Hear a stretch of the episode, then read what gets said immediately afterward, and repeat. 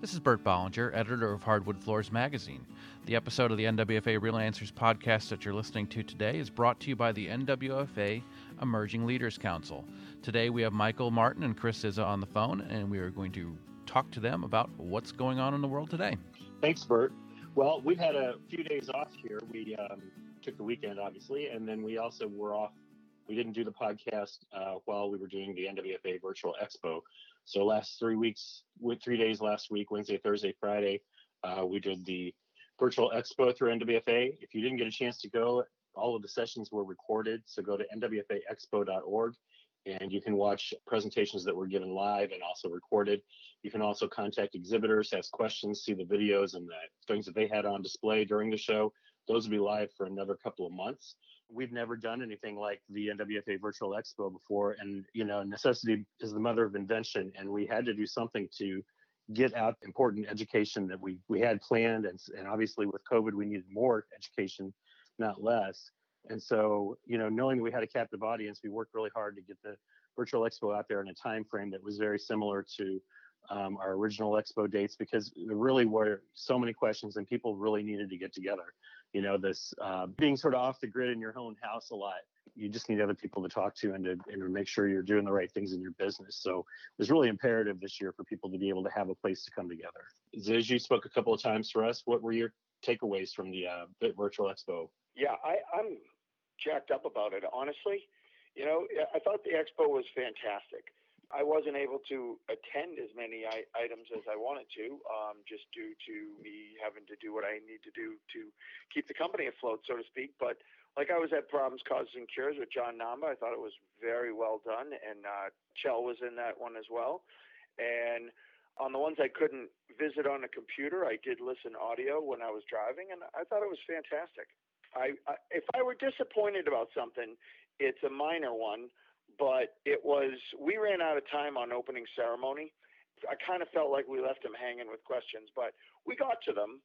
Uh, it would have been nice to have been able to address those live, but you know, mm-hmm. opening ceremony, we literally didn't know what we were up against. So we had some technical stuff that we dealt with. But by the time Friday rolled around and I had to do my presentation, I think we worked out the kinks and uh, things were great. I got a huge uh, amount of response, both text messages, emails, phone calls.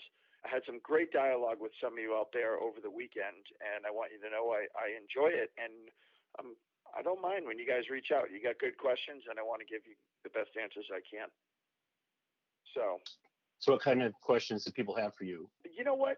So, the biggest one was, and whenever I talk about the difference between markup and margin, I'm always saying, maybe you already know this, can't tell you how many people call me back and go, no, I didn't know that. And so there really is a lot of people out there selling on markup, not margin.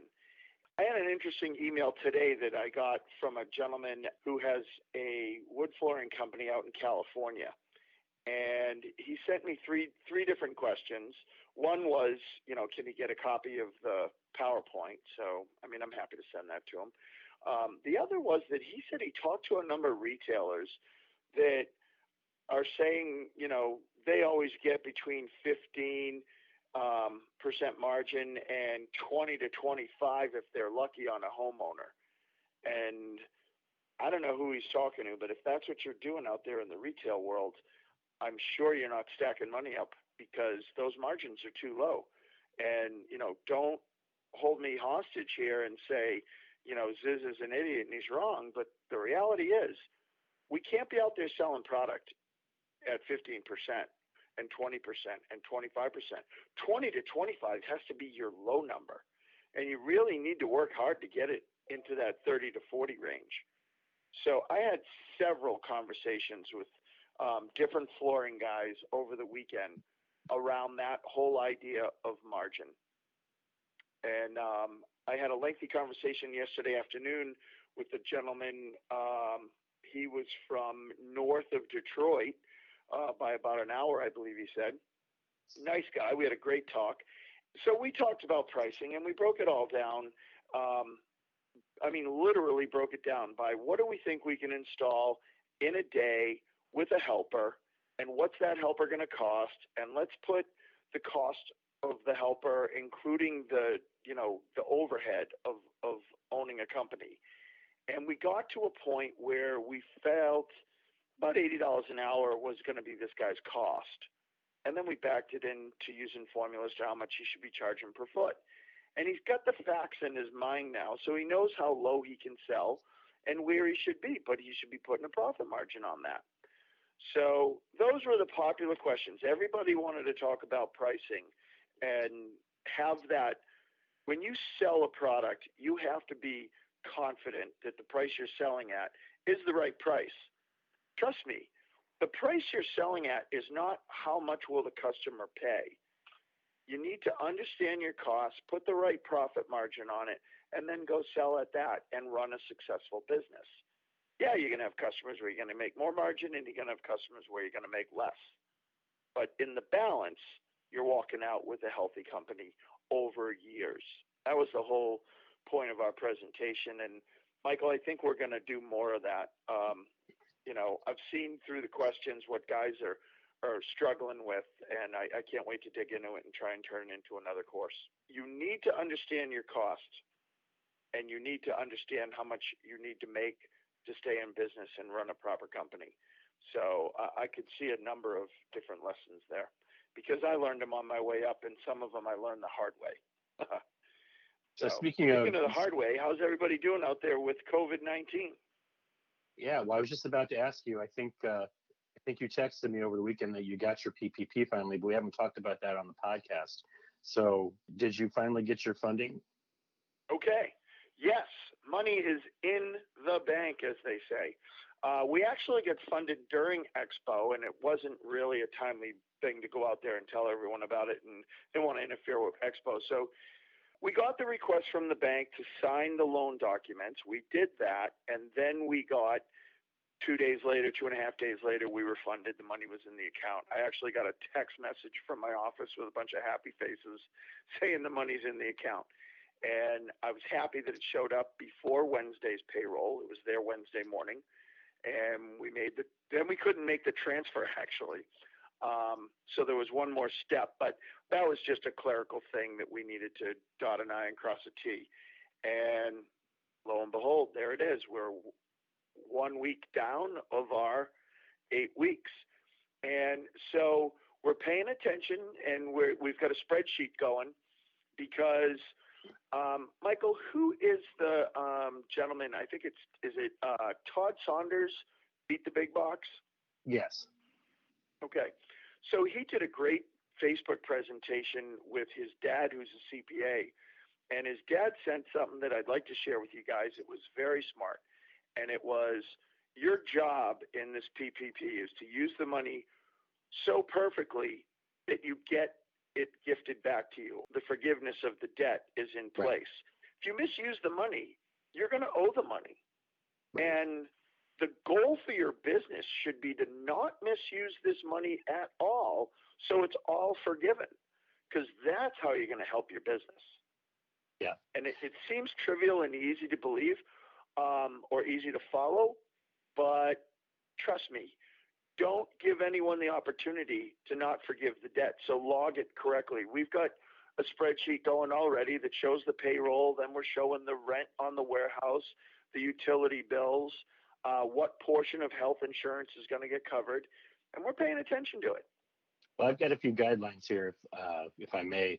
I pulled together Please. here just to talk about a little bit. And basically, there are when you're looking at the forgiveness planning, and that's what they're calling it now, is you know the forgiveness planning and expense tracking once you get the loan are the most important things for you to be looking at. You know, up until now we've been so worried about getting a loan or what does that loan look like that no one's really thought about what what what do I need to do with it now.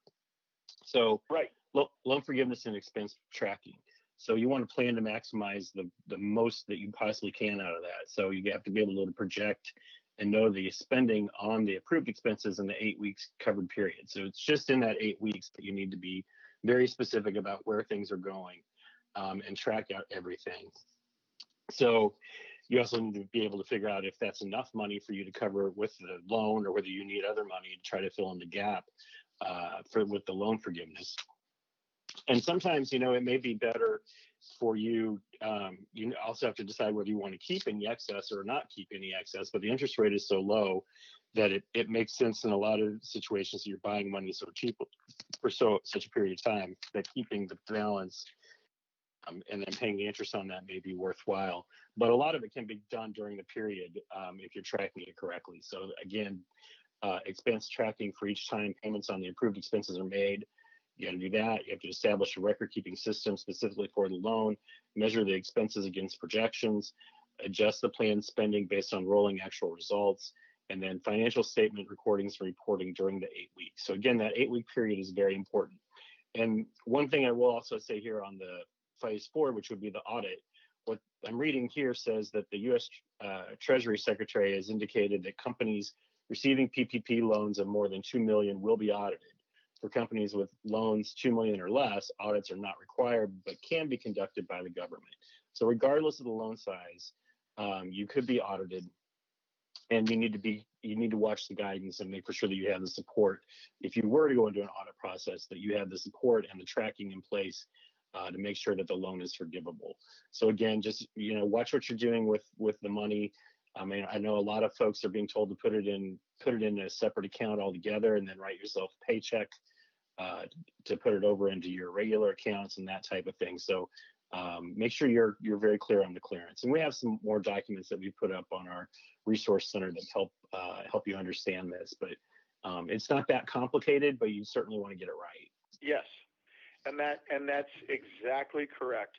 It's not complicated, but you have to get it right. You know, even my office was like, you know, let's use this fund for payroll this week. I'm like, no, we're using the PPP for everything that it qualifies for because that's how it gets forgiven. Right. So have those meetings and figure it out. And uh, you know, again, like I always say, reach out if you got questions, but um, reach out to your real professionals, your your accountants and your CPAs, um, and your banker. They're the ones that are going to be able to help you the most. Absolutely. That's really all I have over here. I, I've got a lot of questions to answer from Friday's pricing for profit. And I'm going to do that. And I'm going to be sending out the various emails uh, to everyone that asked. And thank you guys for reaching out for that. Give me some time to send it to you, and we'll go from there. Hey, maybe we could um, take like the top, maybe I don't know if there's 10, but take the top five or the type, t- type 10 questions that you got and do those on a podcast. So I'm sure if one person has a question, probably three more wanted to ask you know what? Not a bad idea. So let's make that our next one. I think the next time we talk, we should give a quick COVID update on where we stand, and then let's jump into answering the questions from Pricing for Profits because there really were a lot of them, and they're good questions. And if you haven't watched that series yet, you can go back to www.nwfaexpo.org and watch the recorded version. That's live out there for your benefit. Oh, that's good to know because I didn't know that. And one of the questions mm-hmm. was, how can I get a copy of it? yes, everything's recorded. The PowerPoints are loaded up in the presentation. So if you are watching the, if you're watching the recording, um, there's another set of documents that are available to you within the presentation, um, including, you know, like we had the masks, you know, those, the information on those masks are there as well, as well as the PowerPoints from our opening session too. That was another popular question. So I'm not being funny. I'm actually typing an email right now to this gentleman in California. What, what is the, um, website he's going to www.what? NWFAexpo.org. NWFAexpo.org, and he can see the downloads. Absolutely. Terrific. Well, that's a great place to drop off, guys. Go read it, and uh, we'll catch you on the next time. It's coming right up. Keep it real out there and keep it safe, too. Let's not All go right. backwards. Let's go forwards. Thanks, Zizza. All right, back to you, Bert. Well, Michael, Chris, thanks for your time today. If you have any topics that you want us to cover right now, please let us know. I've put my contact information in the podcast description, and we look forward to your input. And as always, stay safe, and we'll talk again soon.